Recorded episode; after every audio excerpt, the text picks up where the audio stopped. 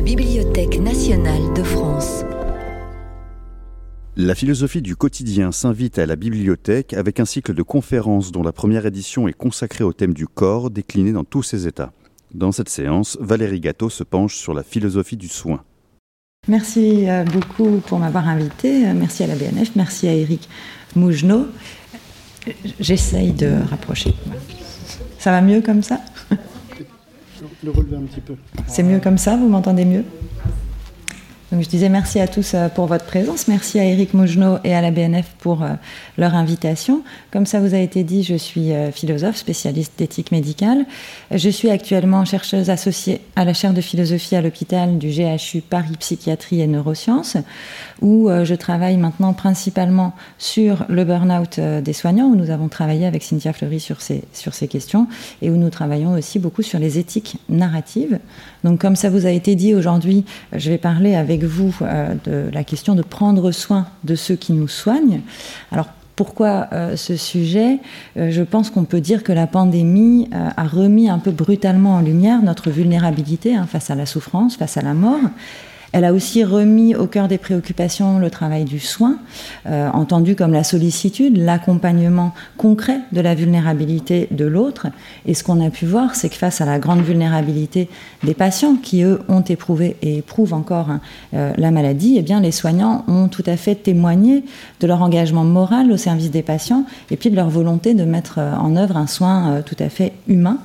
Mais, et ça c'est assez nouveau, ils ont aussi exprimé leur souffrance qui était jusque-là restée euh, assez silencieuse alors même que avant la pandémie, eh bien, on savait que le burn-out était déjà en constante augmentation euh, dans les métiers soignants.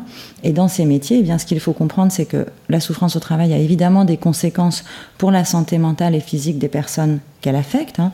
mais comme il s'agit de prendre en soin, euh, enfin de prendre soin d'autres personnes, eh bien, dans les métiers soignants, ça a des conséquences aussi pour la santé des patients, puisque ça peut se traduire euh, par un manque d'empathie, par du cynisme, par un risque d'erreur accrue. Donc ça a une double conséquence pour les soignants et pour les soignés. Et donc l'exposé aujourd'hui est consacré à une analyse hein, philosophique des facteurs qui contribuent au burn-out des soignants et donc à cette difficulté à mettre en œuvre un soin ajusté aux besoins des patients pour le plus possible eh bien, essayer de comprendre ce que ce serait que de prendre soin euh, de ceux qui nous soignent. Alors un tout petit mot avant, puisque je vais parler là de la vulnérabilité des professionnels, un petit mot sur la vulnérabilité des patients, de quoi on parle quand on parle de ce sentiment euh, de devoir accueillir la vulnérabilité? Euh, j'ai choisi deux extraits de philosophes, hein, Claire Marin et Ruven Augien, qui ont témoigné un peu de ce que ça peut être que ce sentiment d'une grande vulnérabilité. Donc euh, Claire Marin raconte hein, qu'elle arrive en urgence à l'hôpital, qu'on lui demande de se déshabiller entièrement, donc d'être nue, d'attendre dans la salle d'attente, pardon, dans le bloc, et donc elle attend et elle raconte que le chirurgien entre, qu'il a l'air agacé d'avoir été réveillé en pleine nuit et donc surpris de ne pas la trouver endormie. Il laisse parler, dit-elle, sa sensibilité en s'exclamant Qu'est-ce qu'elle fout à poil, celle-là? Où est-ce qu'elle se croit? Et donc ce qu'elle raconte très bien, c'est ce sentiment de dépendance. C'est-à-dire qu'à ce moment-là, elle dépend de lui pour la disparition de la douleur hein, qui la tenaille. Donc là, on peut ressentir ce que c'est que d'être dépendant.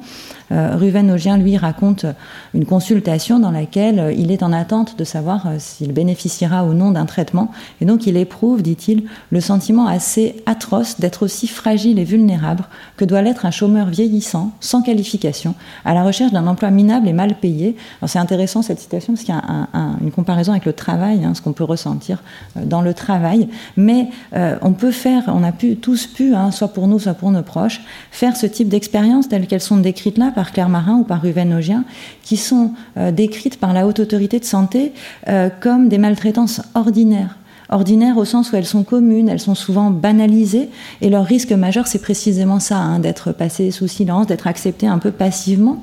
Donc ici, on voit que ça prend la forme de paroles ou d'attitudes maladroites, hein, déplacées, qui sont exprimées plus ou moins consciemment. Il n'y a pas de volonté de, mal faire ou de faire du mal à quelqu'un, mais ça peut avoir des conséquences pour les personnes qui, sont déjà euh, vulnérables, et eh bien, de le subir et de générer un mal-être supplémentaire puisque ce qu'il faut comprendre, c'est que quand on est malade, et eh bien en plus de la douleur, des signes inquiétants qui sont racontés là, eh bien on perd en partie son identité, c'est-à-dire qu'on on ne peut plus faire référence quand on est nu, quand on se sent désarmé comme ça, on, ne s'identifie plus par nos, identifications habituelles qui peuvent être le statut social, le statut professionnel, notre appartenance à un certain type de communauté, et on endosse en quelque sorte l'identité de malade qui vient en fait imprégner comme ça notre champ temporel, notre champ relationnel, et qui s'accompagne d'une hypersensibilité qui est assez normale, mais dont on, voit bien là que c'est cette sensibilité-là qui, qui n'est pas bien accompagnée. Donc j'ai choisi ces exemples parce qu'ils montrent que euh, cette question de, la vulnérabilité, elle se focalise en fait souvent sur des circonstances où il ne s'agit pas tant de l'enjeu de la prise en charge technique ou scientifique, là personne ne doute qu'elle est bien menée, mais de cette difficulté à accueillir justement euh, la vulnérabilité, la sensibilité des personnes. Et ce qui est très important de comprendre, c'est que personne n'est satisfait des situations de ce type. Évidemment, les patients n'en sont pas satisfaits, mais euh, les soignants n'en sont pas satisfaits non plus. Hein. Personne n'est heureux de, ce, de ces circonstances. Et donc l'objet de mon exposé, ce n'est pas d'opposer euh, les patients aux soignants, mais plutôt d'essayer de comprendre les, phénomènes, les raisons qui expliquent que notre système de santé ait du mal à être bien traitant hein, avec tous. Et donc, euh, c'est plutôt essayer de comprendre, et je dirais au sens étymologique du terme, de prendre avec soi, d'être transporté dans l'univers des acteurs, et donc essayer de comprendre ce qui fait que les soignants, euh, quand ils sont en souffrance, peuvent avoir des difficultés et peuvent parfois avoir des, comportements qui affectent euh, les patients. Donc l'idée, c'est d'essayer de voir le monde, hein, comprendre, c'est voir le monde aussi avec les yeux des acteurs pour comprendre le sens de leurs actes, et donc ici celui des soignants qui sont en souffrance. Pour ça, euh, ce qui est important, c'est de comprendre que les professions soignantes, ce sont des professions complexes, difficiles, particulières. Cette difficulté, elle est très très bien euh, décrite par Paul Valéry. Alors je vous donne ici un extrait de son discours aux chirurgiens, mais on peut l'élargir hein, aux professions du soin dans leur ensemble, qui rappelle qu'ici, l'action elle doit combiner ses modes et ses moyens mécaniques avec les errements et les susceptibilités de la substance vivante. Vous voyez, les moyens mécaniques, on peut référer à toute la part euh, technoscientifique hein, de la médecine et du soin, qui est une partie importante. Il ne s'agit pas de les opposer, elles sont complémentaires, mais il faut faire avec ça et aussi avec les susceptibilités de la substance vivante. Il faut composer avec le faire et le laisser faire. Il faut se tenir au-dessous de la surface d'équilibre qui sépare la vie de la mort. Euh, et comme elle doit aussi euh, avoir égard à la sensibilité et à l'émotivité des personnes, c'est bien ce que je disais avant, eh bien c'est peut-être de toutes les actions concevables celle qui embrasse le plus grand nombre de conditions indépendantes entre elles à satisfaire. Hein. Donc ce sont des métiers complexes, des métiers difficiles et qui donc sont particulièrement sensibles euh, à la souffrance professionnelle et au burn-out. C'est quelque chose qu'on a travaillé avec Cynthia Fleury euh, dans ce rapport pour une clinique philosophique du burn-out des professionnels de santé, qui est en ligne, hein, que vous pouvez consulter sur le site de la chaire de philosophie, et qui décrit notamment les spécificités de ces professions en termes de burn-out. Donc la première de ces spécificités, je vous l'ai dit initialement, c'est que avant même la pandémie, hein, eh bien, euh, comme le, montre l'article du New England Journal of Medicine dont je vous ai mis la référence, euh, la souffrance professionnelle et le burn-out étaient déjà euh, en constante augmentation, à un point de représenter en quelque sorte une épidémie à bas bruit. Et donc ils disent dans cet article que chaque jour semblait déjà apporter un nouveau titre sur la crise du burn-out des médecins. Donc on voit que c'est quelque chose qui augmente de façon très importante. Deuxième spécificité, eh bien, dans toutes les professions, la souffrance professionnelle euh, et le burn-out, ça n'a rien d'anodin. Parce que dans les circonstances les plus graves, ça peut conduire à la dépression ou au suicide. C'était tout l'objet du procès France Télécom que de savoir quelle était la part du travail dans ces souffrances extrêmes. Donc on a montré maintenant que ça peut y participer. Mais chez les professionnels de santé, on sait que le problème est majoré parce qu'ils ont un nombre plus élevé de suicides aboutis, parce qu'ils ont une meilleure connaissance de la toxicologie et des techniques efficaces de suicide. Donc ils ont aussi une vulnérabilité plus forte à des situations plus tragiques. Euh, et évidemment, heureusement, hein, ces situations tragiques ne sont pas euh, la majorité. Et donc, en dehors même de ces situations tragiques, eh bien, ça a des conséquences pour la santé euh, de ceux qui l'affectent et des coûts socio-économiques importants. Ça génère des troubles musculo-squelettiques, des arrêts de travail. Et puis enfin, troisième point, comme je vous le disais, eh bien, dans les professions soignantes, la dernière caractéristique importante, c'est que ça a des conséquences pour les patients, puisqu'on sait que des professionnels en souffrance peuvent commettre plus d'erreurs, euh, que cette souffrance, elle complique le côté relationnel du soin et qu'ils peuvent être amenés à avoir des comportements, une tendance à déshumaniser les patients ou à devenir cyniques. Hein. Donc on voit que c'est quand même des professions qui sont particulièrement touchées. Et je dirais, euh, cette particularité, elle est historique. Hein dans l'histoire de l'élaboration de la notion même de burn-out, eh bien, les professions soignantes ont été les premières euh, à propos desquelles on a décrit le burn-out. C'est ce que dit très bien Pierre Canouille, hein, qui dit que cette notion a été créée par des soignants pour des soignants, pour décrire un état psychique et physique particulier qu'aucun autre terme de psychopathologie ne permettait alors de caractériser. D'ailleurs, le terme, il a été créé et utilisé euh, la première fois par Herbert Freudenberger donc en 1974 pour décrire l'état physique, psychique et comportemental de soignants qui se consacrent, le terme est intéressant, il est presque religieux, qui se consacrent à leur métier et qui brûlent littéralement comme s'ils avaient été victimes d'un incendie intérieur.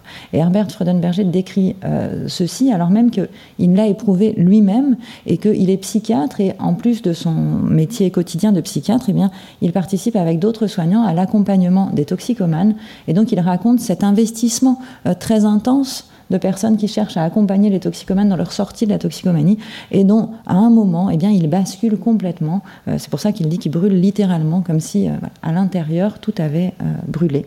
Et donc voilà, ça a été décrit d'abord, même si maintenant on sait que ça peut toucher tous les métiers, ça a été décrit d'abord pour les soignants. Donc dans cette description, le burn-out, il se caractérise par trois dimensions qui sont l'épuisement émotionnel, c'est-à-dire la sensation que tout est difficile, insurmontable, par la déshumanisation de la relation à l'autre. C'est pour ça que j'avais choisi ces exemples hein, en, première diapositive, qui peut être une tendance à dépersonnaliser ses patients, euh, à avoir une approche négative ou cynique de la relation. Hein. Et puis enfin, euh, par la perte du sens de l'accomplissement de soi au travail, et donc le sentiment finalement d'être incompétent, d'être sans utilité pour ses patients. Et ça, ça s'accompagne d'une forte diminution de l'estime de soi et d'un sentiment de vide intérieur, hein, qui correspond assez bien à cette image de quelqu'un qui aurait vécu un incendie intérieur. C'est comme s'il n'y avait plus rien euh, à l'intérieur. Alors vous me direz pourquoi, hein, on a vu avec Paul Valéry, mais pourquoi ça touche particulièrement euh, les professions soignantes? Eh bien, en raison de risques qui sont liés aux métiers soignants qui ont été bien identifiés depuis notamment les travaux du rapport Golac hein, dans la littérature sur ce sujet, et donc qui montrent qu'il y a un certain nombre de facteurs de risque qui sont euh, liés aux métiers. Alors, évidemment, hein, euh, premier, facteur de risque, ce sont des professions qui confrontent ceux qui les exercent à la souffrance et à la mort, hein, tout en imposant un contrôle ou une dissimulation de leurs émotions. Ensuite, ce sont des professions qui sont la plupart du temps vocationnelles. Hein, vous voyez qu'il y a encore ce terme qui est presque religieux. Hein. Euh, donc, qui sont souvent exercées par des personnes qui valorisent l'altruisme, qui sont très investies dans leur travail. Donc, ça comporte un risque éventuel de désillusion ou de surinvestissement hein, qui peut contribuer à la souffrance. Ce sont aussi des professions qui suscitent des conflits de valeurs qui peuvent générer de la souffrance morale. Et euh, actuellement, on sait que ce sont des professions qui sont mises en difficulté par les nouvelles organisations du travail soignant qui est souvent en complet désaccord avec euh, les valeurs des soignants. Et puis enfin, euh, la crainte d'une erreur ou d'une faute associée de plus en plus euh, à la peur d'une plainte devant la justice, eh bien, contribue à une forme de stress et de souffrance.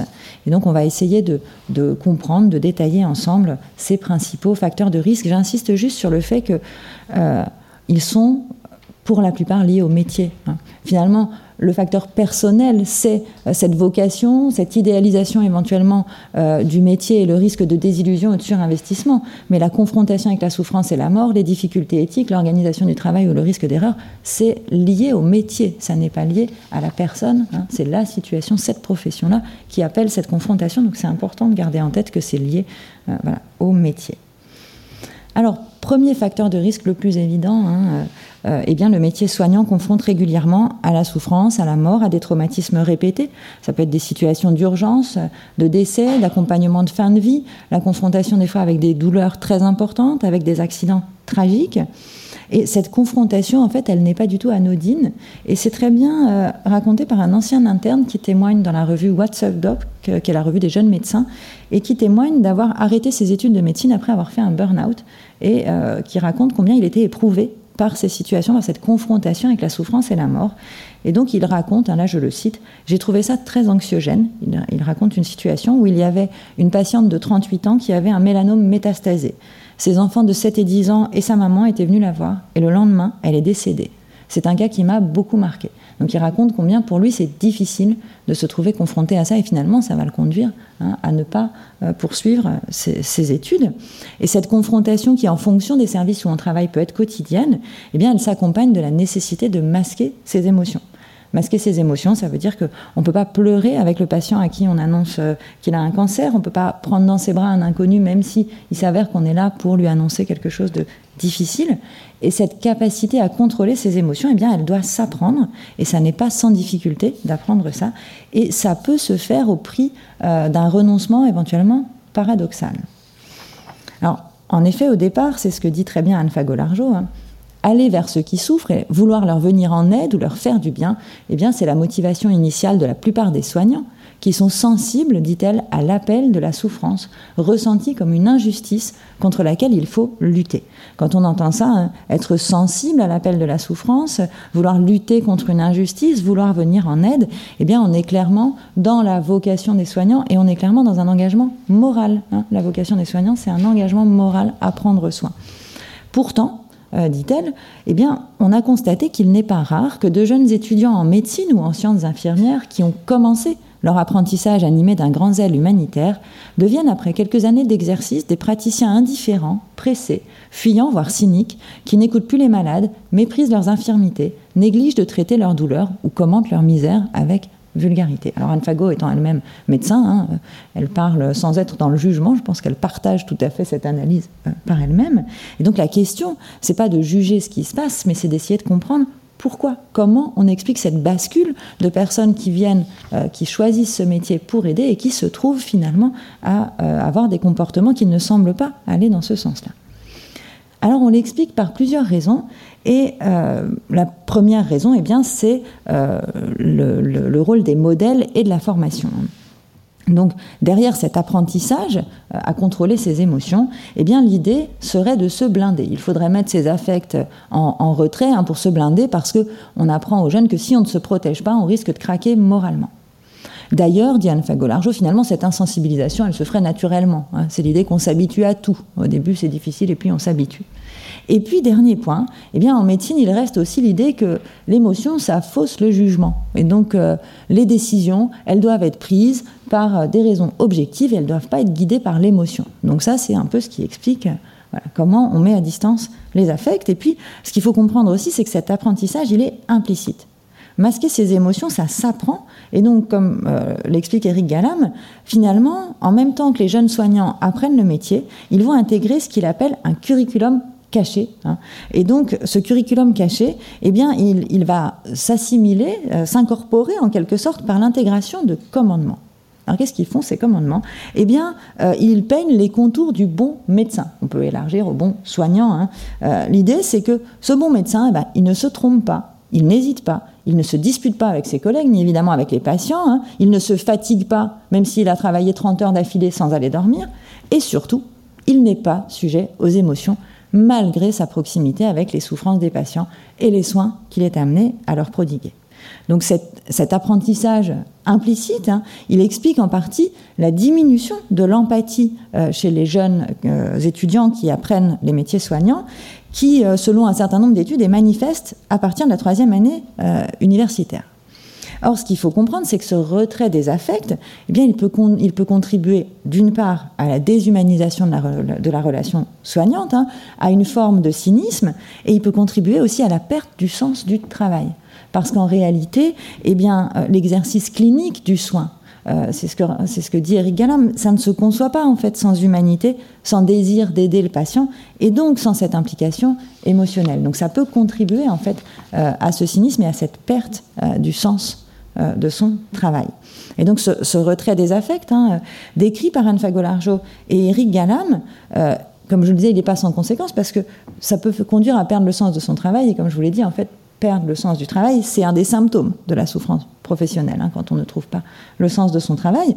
Et euh, par ailleurs, cette mise en retrait des affects et de la sensibilité, en quelque sorte, euh, si elle correspond à une défense psychique, qui est aussi très bien décrite par Pascal Molinier, c'est-à-dire euh, une défense qui permet de réduire les marges d'identification possibles avec les malades pour se sentir plutôt fort et en bonne santé, plutôt que de se sentir menacé par l'ensemble des mots dont nécessairement, quand on apprend les métiers soignants, on a connaissance. Donc évidemment, ça correspond aussi à une forme de défense psychique, mais ça peut conduire euh, aussi à une forme de dénégation de sa propre vulnérabilité, puisque on apprend à mettre à distance ses émotions, euh, à mettre à distance ses affects, à ne pas les exprimer. Et donc ça peut aussi, cette mise à distance, elle peut compliquer la simple prise de conscience du fait qu'on expérimente de la souffrance hein, euh, qu'on est dans une situation douloureuse, puisqu'on a appris à mettre à distance tout ce qui est de cet ordre-là.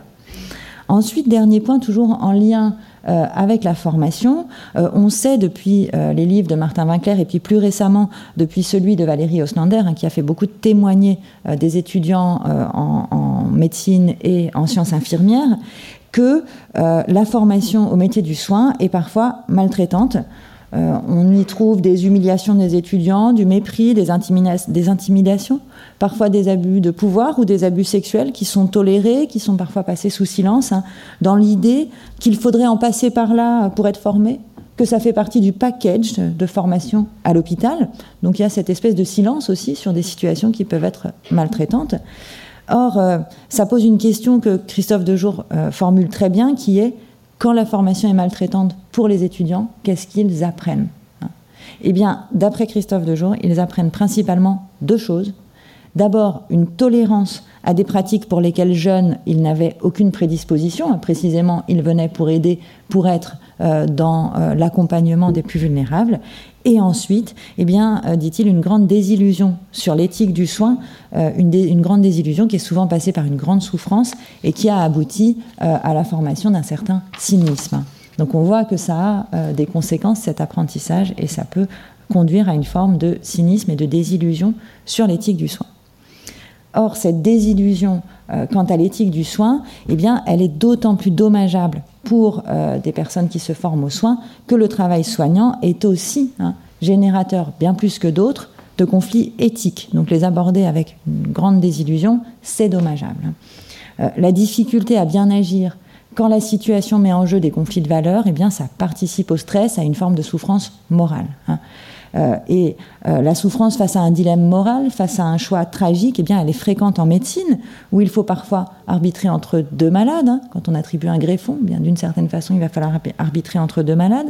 Parfois entre deux valeurs. Alors l'exemple le plus connu, c'est les situations où eh bien, on peut soulager la souffrance au risque de contribuer au processus de la mort.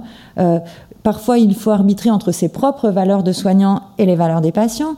L'exemple le plus connu, c'est la question de l'interruption médicale de grossesse, hein, sans savoir, au fond, ce qui constituerait la bonne décision. Et donc, euh, ces situations-là, elles peuvent être douloureuses, elles peuvent générer de la souffrance morale. Et ce qu'ajoute Samia Hearst, c'est que quand il faut, pour travailler, trahir certaines valeurs importantes pour son identité, eh bien, c'est une souffrance que cette trahison. Et euh, ces situations, ça peut s'illustrer, cette souffrance, je dirais, dans toutes les situations où finalement, ne sachant pas si on fait bien ou mal, eh bien, on perd un peu de soi, dit Samia Hearst. Et euh, elle, elle, publie dans son article le témoignage d'un médecin qui dit J'ai prescrit durant une garde une perfusion de morphine pour soulager l'essoufflement d'une patiente qui mourait d'un cancer du poumon. Elle est morte dans la nuit et l'infirmière, qui n'a rien dit sur le moment, est maintenant persuadée de l'avoir tuée. Donc on voit que ça peut générer comme ça des, sentiments de culpabilité, ça peut être très douloureux de traverser ça. Et, ces histoires, surtout, elles montrent bien que leur difficulté, elle est morale avant d'être scientifique en quelque sorte, et elles font partie du poids de la clinique, elles font partie de la souffrance euh, des soignants, et elles donnent une image hein, de ce que ça peut être que ce danger de perdre un peu de soi dans sa pratique. On peut laisser un peu de qui on était euh, jusqu'alors dans sa pratique. Et ces souffrances, eh bien, euh, j'insiste dessus, on voit bien dans ces exemples-là qu'elles sont liées au métier. Hein. C'est le métier qui confronte à des situations comme celle-là. Mais ce qui est sûr aussi, c'est que ces souffrances-là qui sont liées au métier, elles sont aggravées par les organisations actuelles du travail soignant. Euh, en effet, actuellement, on l'a beaucoup dit hein, ces derniers mois, euh, il est souvent nécessaire de travailler sous la pression accrue des cadences du travail, hein, ce qui peut créer une concurrence euh, dans, le, dans, les métiers soignants entre le temps consacré aux soins et puis le temps qui doit être consacré à toutes les tâches d'enregistrement, de codage, de reporting. Hein. Euh, les soignants parlent souvent de ces tâches administratives qui grignotent ce temps, qui créent de la concurrence et qui fait que parfois, eh bien, la qualité des soins, elle se dégrade sous la pression de la quantité. Hein. Et donc, dans certaines situations, eh bien, les soignants sont parfois conduits sous la pression de l'évaluation quantitative à céder sur la qualité, à maltraiter les patients ou les familles et en fin de compte à apporter leur concours à des pratiques que leur sens moral réprouve. Alors Christophe Dejour donne un exemple de ce type de situation dans un EHPAD euh, où il dit bien quand il y a trop de malades à soigner, et qu'il faut administrer les repas, eh bien si un résident mange trop lentement, il peut arriver qu'on débarrasse le plateau en indiquant qu'il a pris son repas. Hein. Mais dans ces circonstances-là, euh, ce qu'il faut bien comprendre, c'est que évidemment, ça fait souffrir euh, le résident, le patient, la personne qui est concernée, ça fait souffrir aussi le soignant et ça peut entraîner une forme d'insensibilisation euh, du soignant à la souffrance du patient. Et cette insensibilisation, elle est d'autant plus présente qu'elle est accompagnée d'une sorte de, de, rationalisation par les arguments gestionnaires avec des arguments qui vont être mais on ne peut pas faire autrement. Il faut réduire les coûts. Bah, les états d'âme, c'est du passé. On n'a pas le temps pour ça. Hein. Il faut bien faire des sacrifices si on veut sauver l'institution ou l'établissement. Donc en fait, cette difficulté-là, elle est accompagnée de discours de rationalisation, donc qui en fait peuvent conduire à, cette forme un peu d'insensibilisation. Mais ce qui est sûr, c'est que euh, en général, ces comportements-là, ils sont, ils sont produits par des équipes à qui les contraintes imposées ne permettent pas d'effectuer leur travail en déployant en fait les attitudes d'attention, de responsabilité, de sollicitude euh, qu'ils valorisent et qui définissent pour eux le soin. Hein. Et donc ça, euh, cette nécessité d'une certaine façon de trahir son éthique professionnelle pour continuer à travailler, eh bien ça peut aussi générer une souffrance morale importante euh, pour les soignants. Et évidemment, hein, on est d'accord pour les patients.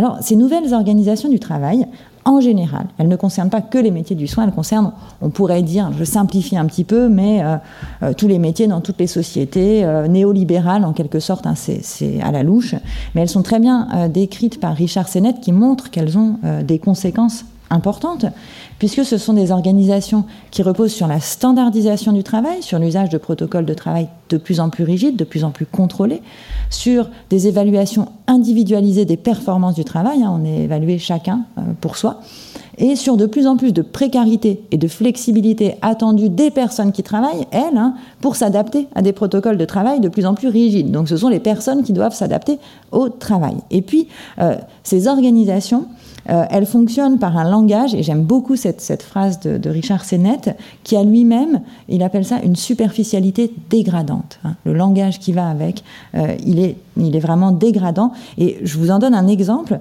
qui n'est pas de Richard Sennett, qui est de Stéphane Velu, puisque je cherchais un exemple dans les métiers soignants.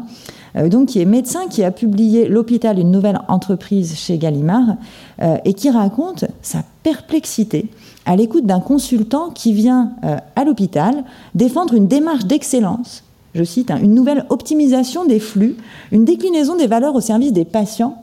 Donc ce consultant n'ayant jamais vu lui-même euh, ni un patient ni un soignant en quelque sorte, et donc Stéphane Velu raconte cette perplexité face à ce langage dont je trouve qu'il correspond bien hein, à, cette, euh, à, cette, superficialité dégradante décrite, décrite par Richard Sennett. Alors les conséquences de ces organisations du travail, eh bien, elles valent pour tous les métiers, mais dans les métiers du soin, euh, je vous invite à voir les travaux de Christophe Dejour ou de Frédéric Pierru qui les détaillent plus. Donc ces organisations du travail, elles ont pour conséquence d'éroder le collectif. Elles abîment le collectif. Euh, dans le soin, elles créent de la concurrence entre les personnes, entre les services, parfois entre les patients. Elles suppriment les temps informels de partage qui sont vus comme du temps, du temps perdu, et donc chacun est plus isolé.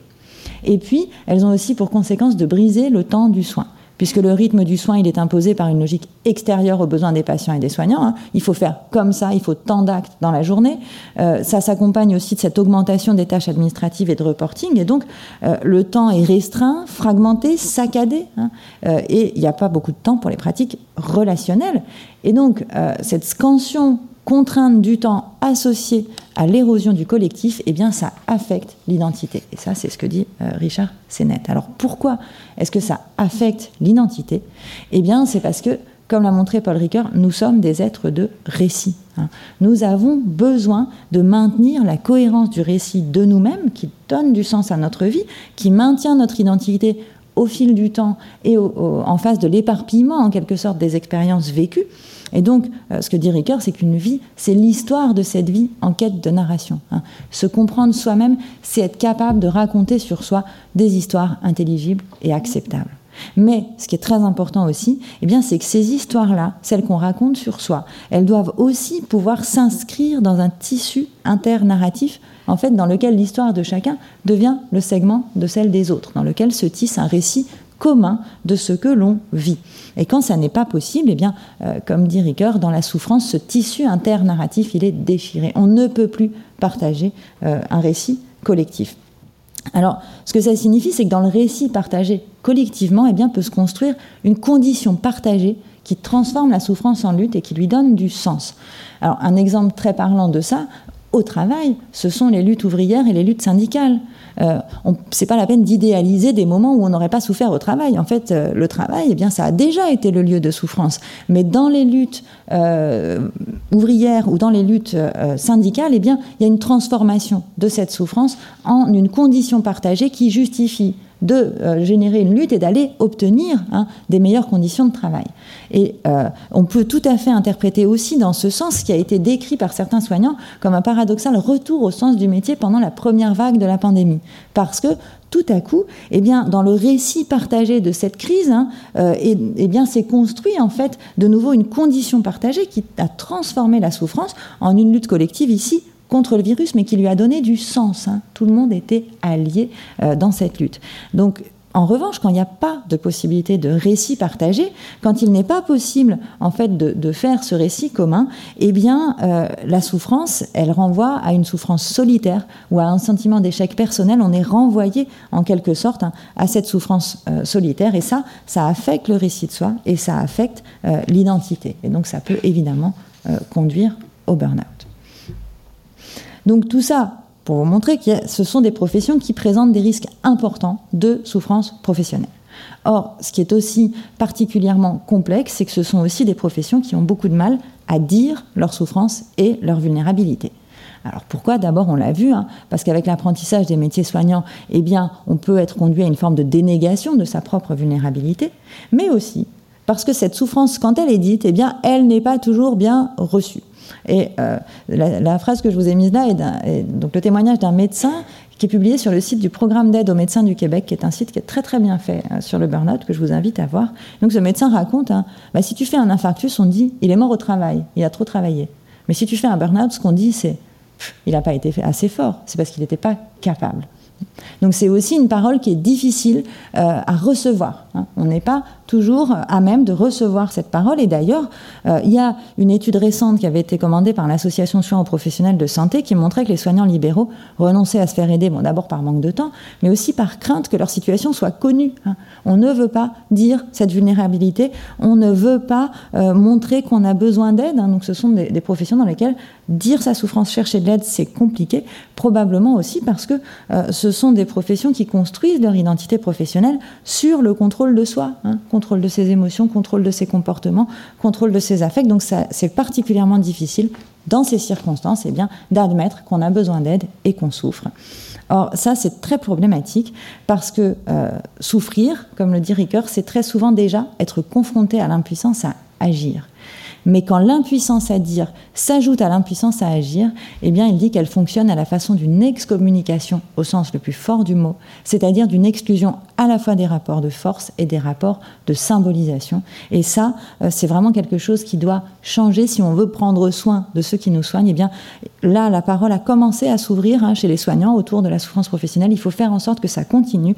Il faut faire en sorte que cette parole, elle puisse être reçue et pour ça, eh bien, il y a un point très important, c'est d'essayer de comprendre pourquoi on en souffre autant. Pourquoi est-ce qu'on souffre autant au travail?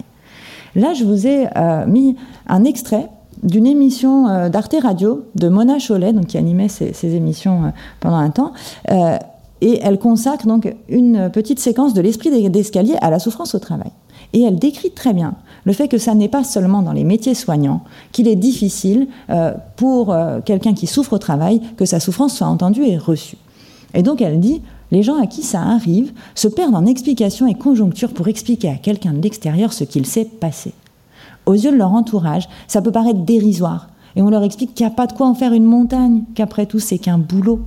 Alors elle dit, mais vous pouvez toujours dire à quelqu'un qui est pris dans les sables mouvants que juste à côté, le sol est parfaitement stable, en général, ça ne lui est pas d'un grand secours. Donc effectivement, cette réponse-là n'est pas d'un grand secours, mais ça montre bien que c'est difficile de comprendre pourquoi on souffre autant du travail. Et ça, c'est à mon avis très important d'essayer de le comprendre. Et cette souffrance, en fait, elle s'explique très bien par la centralité du travail dans la vie humaine. Le travail n'a pas toujours été central dans la vie humaine. Tout à l'heure, je vous ai dit, bon, vous voyez, on a des termes presque religieux. Bon, pendant longtemps, dans nos pays, eh bien, c'était la religion qui structurait euh, le calendrier, la vie sociale, la vie familiale. Hein. C'était vraiment structuré plus par le religieux. Mais ce que montre bien euh, Dominique Méda, c'est qu'il euh, y a eu une évolution de la place du travail au fil de l'histoire humaine. Hein. Euh, il a été longtemps punition, puis il a été le lieu possible d'une rédemption. Évidemment, il a été le lieu de lutte sociale, on en a parlé. il est aussi devenu vocation et puis finalement condition de l'épanouissement de soi hein, à l'heure actuelle. Donc, il est tellement central que quand Guilhem dit, va jusqu'à dire, disons au XXe siècle que le mot conscience n'a qu'un sens et qu'il n'y a de conscience que professionnel. évidemment, c'est très fort. Ça correspond à ce qu'il dit juste avant, hein, qu'il y a dans le faire, euh, se faisant se faire, c'est-à-dire qu'en même temps qu'on travaille, en même temps qu'on fait quelque chose, eh bien, on se construit soi-même. Hein. donc ça explique cette centralité. Et ça, euh, c'est très présent chez Anna Arendt, hein, pour qui le travail est essentiel parce qu'il participe à la condition humaine. Et donc évidemment, ça n'est pas rien que le travail participe à la condition humaine. Alors ici, je vais être très schématique, c'est pas possible de présenter tout le travail d'Anna Arendt euh, en une diapo. Donc je vais plutôt référer à l'article de Dominique Girardot qui est très bien fait, qui se focalise hein, sur le concept de travail euh, chez Arendt et qui montre que l'activité humaine, elle est orientée selon trois visées. Parce que l'homme est un être vivant, il souscrit à la nécessité du labeur, donc pour se, et d'avoir à faire quelque chose pour se maintenir en vie. C'est le travail. Nous, on dirait gagner sa vie. Hein. Parce qu'il est un être conscient, il se sait mortel, il sait aussi l'indifférence de la nature à son égard, donc il veut rendre le monde familier, il essaie sa marque, il fabrique un monde, c'est l'œuvre. Et puis parce qu'il est un être social, il apparaît aux autres et veut donc leur manifester le sens qu'il accorde à cette vie ensemble et leur montrer ce dont il est capable, c'est l'action. Donc travail, œuvre, action, les activités humaines se déploient selon cette triple vectorisation. Alors, ce qu'il faut comprendre, c'est que ce sont des catégories analytiques. Elles sont faites pour penser et analyser les situations. Mais, euh, et c'est ce que dit bien Dominique Girardot, dans le travail concret, dans les situations concrètes de travail, évidemment, ces trois visées, elles sont mêlées, elles sont entremêlées. Quand on travaille, eh bien, à la fois on gagne sa vie, hein, à la fois on essaye de contribuer à un monde humain et à la fois on se montre à soi-même et on montre aux autres ce dont on est capable. Donc dans l'activité concrète, évidemment, tout ça se mêle et ça explique très bien qu'un travail qui ne fait pas sens, un travail dans lequel on ne peut pas exprimer ses valeurs et euh, montrer aux autres ce dont on est capable, eh bien, ça fait souffrir. Et c'est particulièrement vrai des métiers soignants, hein, dans lesquels justement il s'agit de mettre en acte un certain nombre de valeurs. Donc on voit qu'il y a une, euh, dimension presque anthropologique euh, du travail.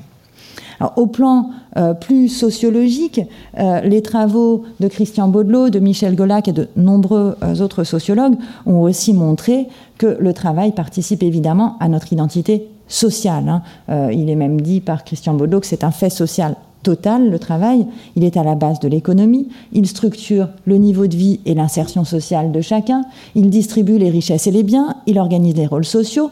Donc il occupe une place tellement centrale qu'être exclu du travail, ça a des conséquences sur notre vie sociale, familiale, conjugale, et ça affecte jusqu'à notre état de santé. Ça, c'est ce qu'ont très bien montré les travaux sur les inégalités sociales de santé. Hein. Les personnes qui n'ont pas accès à l'emploi ont souvent une moins bonne santé. Donc on voit que c'est quand même très important. Hein.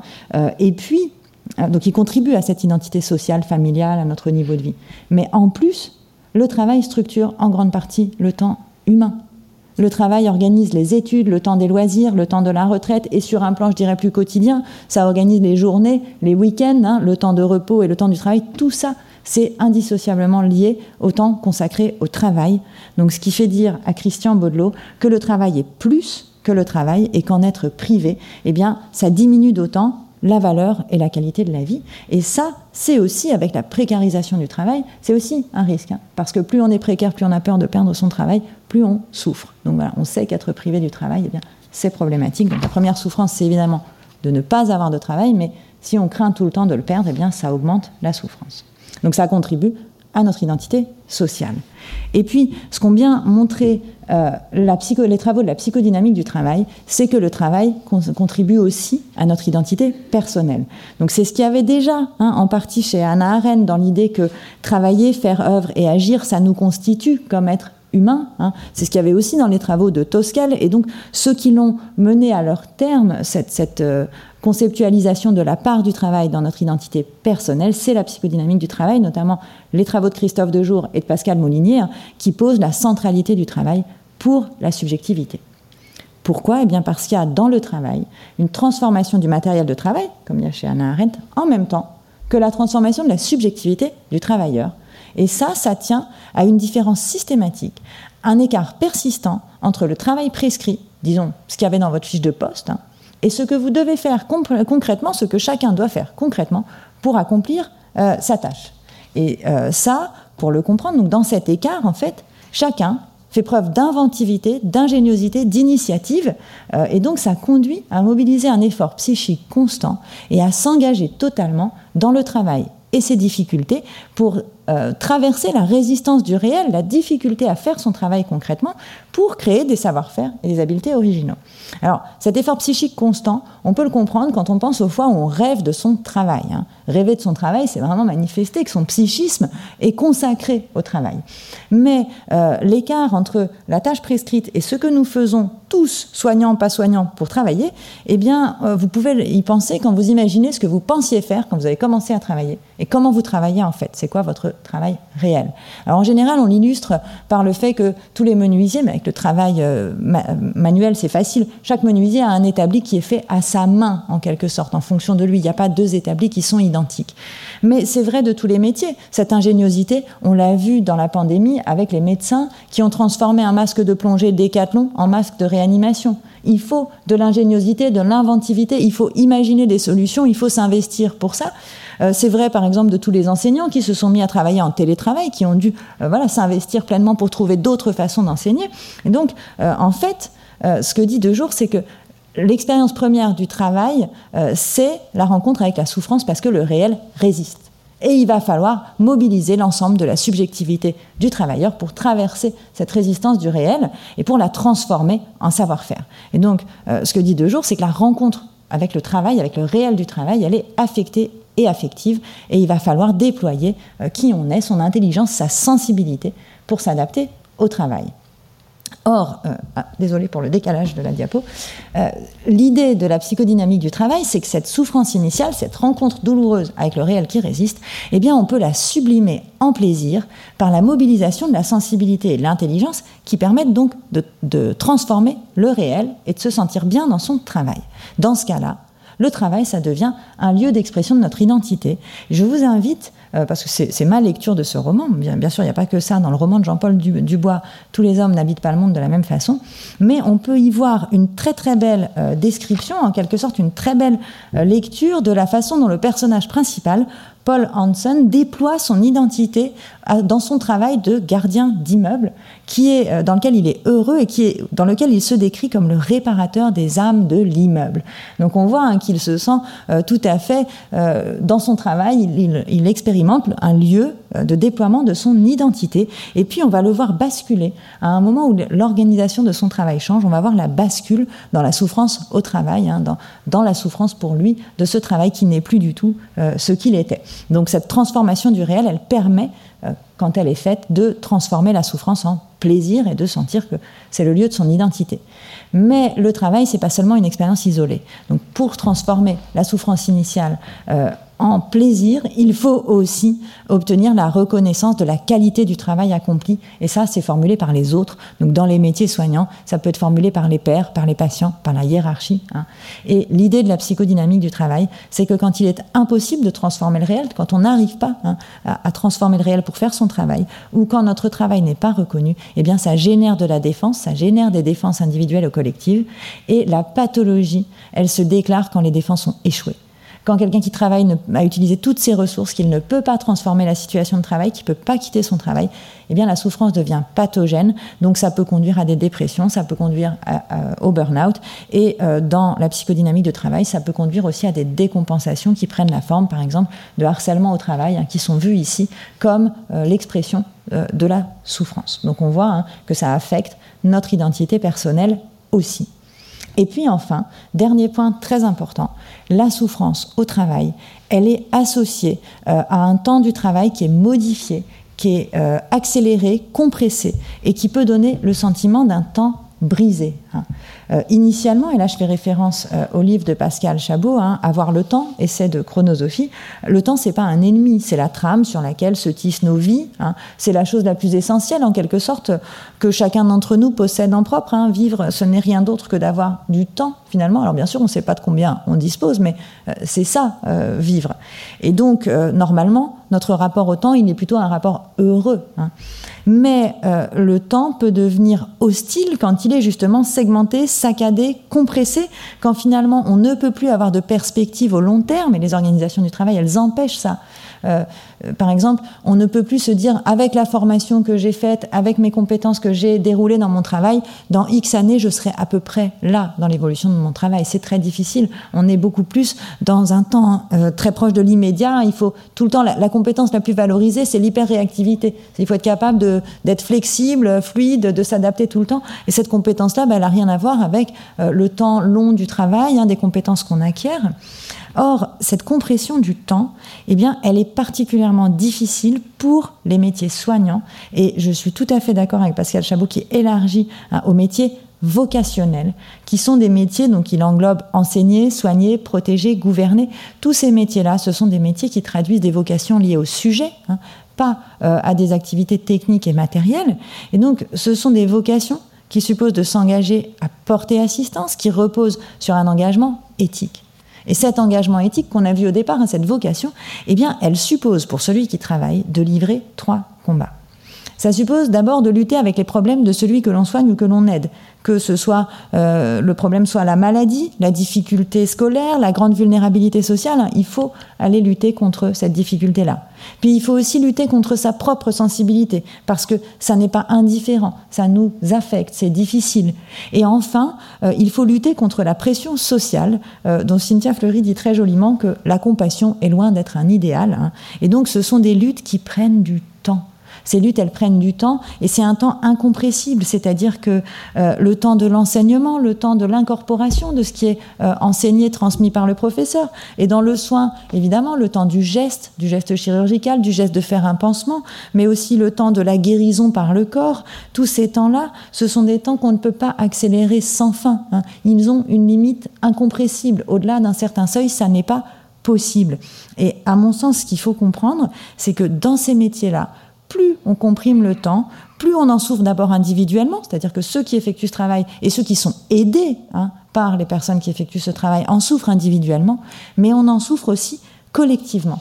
Parce que euh, ces métiers, tous ces métiers vocationnels, ce sont aussi euh, les métiers de l'humanisme classique, ce sont ceux qui ont fait euh, l'Europe des Lumières et son souci de la dignité humaine, et donc ils reposent aussi sur un engagement politique, c'est-à-dire sur un engagement pour le bien commun, hein, pour le bien de nos institutions, pour le bien de notre société, pour son bon fonctionnement, pour cette capacité à accueillir euh, la vulnérabilité. Et donc, plus on les comprime, en fait, plus on souffre d'une part individuellement et d'autre part collectivement. Donc c'est très, euh, voilà, ça, a des conséquences importantes.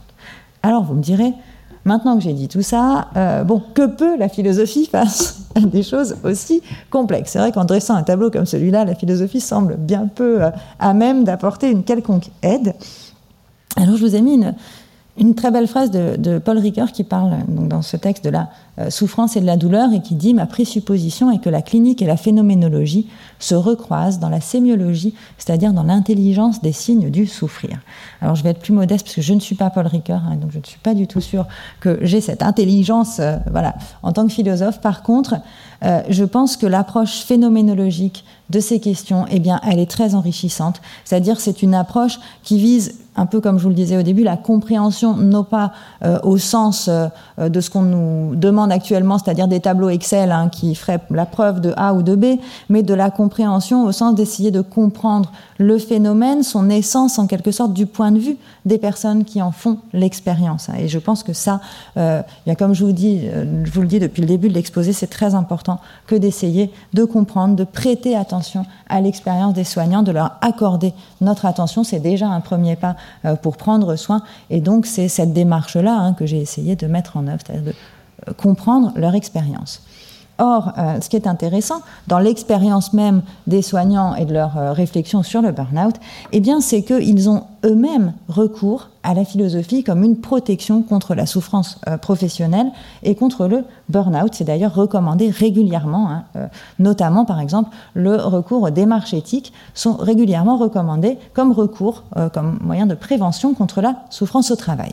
Pourquoi Parce que les démarches éthiques, eh bien, là c'est explicité dans cet article, mais il y a énormément de recommandations hein, sur euh, le, déploiement euh, des démarches éthiques dans les soins, donc ça n'est que euh, un exemple parmi d'autres, parce qu'elles offrent un cadre dans lequel s'exprimer, elles améliorent la cohésion d'équipe, elles renforcent la confiance entre soignants, elles permettent d'élaborer des points de repère communs dans les situations difficiles, donc elle limite la souffrance éthique et puis elle contribue euh, à un retour au sens du métier soignant. Donc premier point, hein, déjà, ils se saisissent des démarches éthiques pour ça. Et puis, il s'avère que les soignants mobilisent aussi la philosophie comme recours contre la, souffrance au travail par le biais des éthiques narratives et de la narration. C'est-à-dire que, euh, là je vous donne l'exemple de Baumier et de ses collègues hein, qui ont déployé un dispositif de narration et qui considèrent qu'en fait, face au non-sens et à la souffrance répétée, eh bien la narration permet de poser des mots, de mettre en récit et de réorienter la pensée dans le sens du métier commandé par l'imaginaire de celui qui écrit. Donc leur hypothèse, c'est qu'en fait, écrire, eh bien, ça permettrait en fait, euh, il parle d'une sorte de prophylaxie secondaire, hein, ça permettrait d'éviter l'aggravation des symptômes. Quand un soignant a souffert d'une rencontre douloureuse dans son métier, ça éviterait l'aggravation des symptômes, le fait de pouvoir l'écrire, le raconter, eh bien, ça éviterait, disent-ils, la, barrière relationnelle, hein, cette conduite d'évitement parfois déshumanisante que de nombreux médecins instaurent avec leurs patients pour éviter de souffrir à nouveau, en fait. Donc on voit bien que les exemples, notamment l'exemple euh, raconté par Claire Marin, on peut le comprendre aussi comme ça. C'est-à-dire comme finalement un soignant qui aurait expérimenté euh, trop de situations douloureuses pour se permettre d'être proche hein, euh, du patient et donc qui va en fait, euh, quand il décrivent cette conduite d'évitement parfois déshumanisante, on, peut voir hein, un exemple de ce type-là.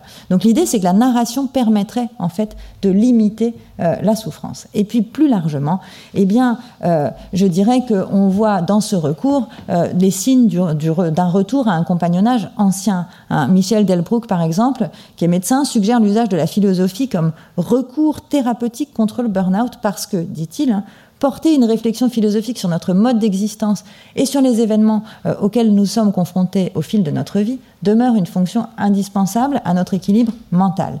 Pierre Canouy suggère lui aussi une réflexion philosophique et éthique sur le sens du travail des soignants, sur la question des désespoirs thérapeutiques, de la fin de vie, de la qualité de vie. Euh, et donc, ce recours à la philosophie, eh bien, il n'est pas surprenant hein, dans la mesure où, on le sait, médecine et philosophie ont une histoire partagée qui les enrichit mutuellement depuis leur naissance dans la Grèce antique. Et d'ailleurs, euh, Anne Fagot dit très bien, elle va jusqu'à dire tout simplement que la médecine est intrinsèquement philosophique, hein, puisqu'il y a une philosophie implicite de l'acte médical qu'elle résume en trois propositions. Un, il y a du mal dans le monde, hein, la maladie. Euh, deux, on peut y porter remède, on peut trouver des traitements. Et puis trois, il faut y porter remède, il faut s'engager à le faire. Donc elle dit que la première assertion comporte toute une métaphysique, la seconde appelle une épistémologie et une, une méthodologie, hein, comment on peut, y porter remède, mais comment le faire bien? Et puis la troisième appelle toute une morale dans cet engagement à porter secours. Donc, euh, on peut euh, comprendre d'une certaine façon le recours des soignants à la philosophie comme protection contre la souffrance professionnelle, et bien comme un retour finalement à un compagnonnage euh, ancien, fertile, qui a été mis en difficulté en fait par les nouvelles organisations du soin, mais dont les apports restent tout à fait fondamentaux. Et puis, je dirais que ce que montrent ces analyses du burn-out et de la souffrance professionnelle, eh bien, c'est aussi tout simplement que ceux qui l'éprouvent font, euh, selon l'expression de Paul Ricoeur, eh bien l'expérience humaine la plus commune et la plus universelle du souffrir. Nous avons tous fait, nous sommes peut-être en train de faire, ou nous ferons tous un jour l'expérience du souffrir. Il n'y a pas de vie qui ne traverse pas euh, cette expérience. Et donc ça nous rappelle que notre vulnérabilité, elle est anthropologique. C'est une composante essentielle de la condition humaine. Et donc dans cette perspective philosophique, je dirais que la souffrance des soignants, elle n'est évidemment pas le signe d'une faiblesse individuelle, mais elle n'est pas non plus, même si ça contribue beaucoup, le simple résultat d'organisations délétères. Elle est tout simplement une des occasions euh, dans laquelle eh bien, nous faisons tous cette expérience de notre commune vulnérabilité face à la souffrance et à la mort. Et donc elle pose des questions existentielles qui finalement concernent l'existence humaine dans toute sa complexité. Et donc cette souffrance-là, eh elle peut être accompagnée par les éthiques du care hein, qui s'inscrivent euh, dans le courant des morales de la compassion, comme celle de Jonas, comme celle de Lévinas, qui rappellent justement hein, que la vulnérabilité c'est une composante essentielle de la condition humaine et qui en appelle à notre responsabilité pour prêter attention, manifester de la sollicitude, apporter notre aide aux plus vulnérables. Alors, ces éthiques, euh, j'en fais vraiment un, résumé un peu, euh, un peu caricatural, euh, parce qu'évidemment, vous le savez, elles sont complexes. Il y a beaucoup d'auteurs qui élaborent des, théories conceptuelles très riches sur le CARE, donc c'est difficile de les résumer, mais schématiquement, elles mettent au centre de l'expérience morale la dépendance, la vulnérabilité, le souci de l'autre. Hein. Ce sont des morales relationnelles, dans lesquelles ce qui est en jeu, c'est la façon dont nous venons en aide aux plus vulnérables en contexte, donc elles sont contextuelles et elles concernent plus que les soins de santé puisqu'elles recouvrent tout ce que nous faisons dans le but de maintenir et réparer notre monde pour y vivre aussi bien que possible. Mais pour les soins de santé, eh euh, ceux qui défendent en, vraiment le fait de prendre soin de ceux qui nous soignent, eh euh, ce sont en effet les éthiques du care hein, euh, ou les éthiques du soin qui, notamment au travers d'Anne-Marie Moll, rappellent qu'il prendre soin et développer cette logique, eh bien, c'est d'abord se poser la question de nos pratiques et actions en contexte. C'est de fait comprendre que la logique du soin, c'est une logique de l'attention, de l'agir, qui s'inscrit dans des actes et qui suppose une collaboration active des patients et des soignants. Et donc, euh, ce qu'elle montre très bien, c'est que les patients sont actifs. Il n'y a pas un patient euh, passif et un soignant qui viendrait euh, agir. Il faut savoir des fois faire, des fois ne pas faire quand on est soignant, parce que le patient des fois agit, des fois n'agit pas. Et tout ça, eh bien, c'est évidemment quelque chose qui doit se nouer dans cette collaboration active. Et ça, c'est menacer cette collaboration active par les nouvelles organisations du travail. Et c'est pour ça d'ailleurs qu'Anne-Marie Moll décide de prendre la parole sur ce sujet. Et sur ce point, eh bien, euh, Pascal Molinier ou Marie Garot, qui travaillent euh, sur les éthiques du CARE, euh, disent la même chose, hein, c'est-à-dire qu'en fait, ce qui est important, c'est de comprendre qu'on ne peut pas définir, comme le fait l'organisation gestionnaire, en fait, on ne peut pas définir un bon soin de l'extérieur. Le bon soin, il est celui qui est ajusté aux besoins et à la singularité des patients, et donc il dépend du discernement, de la sensibilité, de l'inventivité des soignants.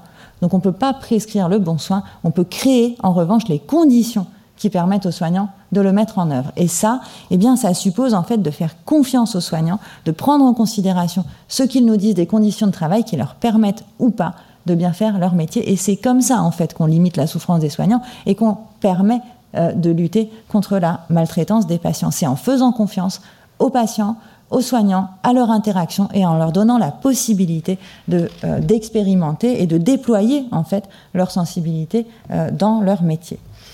Et euh, une des dernières choses que peut la philosophie, c'est contribuer à ce changement de perspective, et je vais terminer là-dessus, euh, c'est probablement de contribuer à changer de regard et je dirais à changer de narration.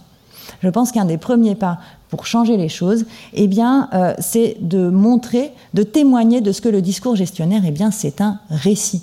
Et ce qui est très difficile, je vous ai dit, il y a des rationalisations du discours gestionnaire. On nous dit c'est comme ça, on ne peut pas faire autrement, on n'a pas de moyens, euh, il faut sauver l'établissement, il faut faire des sacrifices. En fait, c'est un récit. On peut lui opposer une autre narration. Ça n'est pas une loi universelle de la nature. Ce n'est pas quelque chose qu'on ne peut pas changer. Hein. C'est quelque chose à quoi on peut opposer d'autres narrations et notamment à quoi on peut opposer des récits communs qui défendent l'idée d'un monde à partager par les soignés et par les soignants, c'est-à-dire par nous tous potentiellement. Hein. Et le premier pas pour ça, et je pense que la philosophie a une force euh, qui lui permet de contribuer à ça, c'est de sortir du langage trompeur du travail, et qui est très bien décrit euh, par Chapoutot, hein, qui dit cette nouvelle langue de bois emphatique, enthousiaste, parfaitement vaine, mais dont il rappelle, et il faut le garder en tête, qu'elle est aussi une conception de l'homme, du groupe humain, de la cité et de la politique, qui conçoit le réel en termes de calcul optimisateur, de kit, de process et de nudge. Donc c'est très important de continuer à euh, opposer une autre narration à ça. Et euh, je trouve que le passage de Virginie Despentes euh, est très beau parce qu'il dit que c'est une fable et il montre bien la part récitée hein, de ce discours quand elle dit que cette fable du chacun pour soi, cette fable du chacun pour soi, qui veut que les choses telles qu'on les connaît soient la seule vérité possible et qu'elles soient immuables, eh bien, elle dit que leur narration n'est pas solide. Et donc, une des choses que peut la philosophie, en tout cas, euh, c'est euh, le choix que j'ai fait moi, eh bien, c'est de contribuer à cette autre narration et de contribuer euh, le plus possible au récit d'une fonction soignante en partage, c'est-à-dire d'une fonction qui relève de l'alliance dialectique, créative des soignants et des soignés.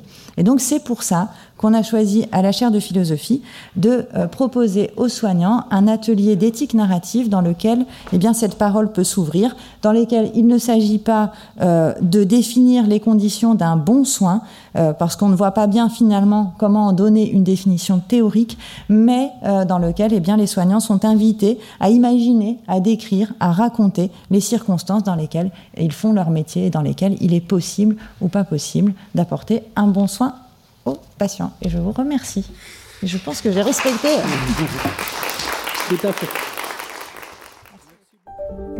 Vous venez d'écouter un podcast de la Bibliothèque nationale de France.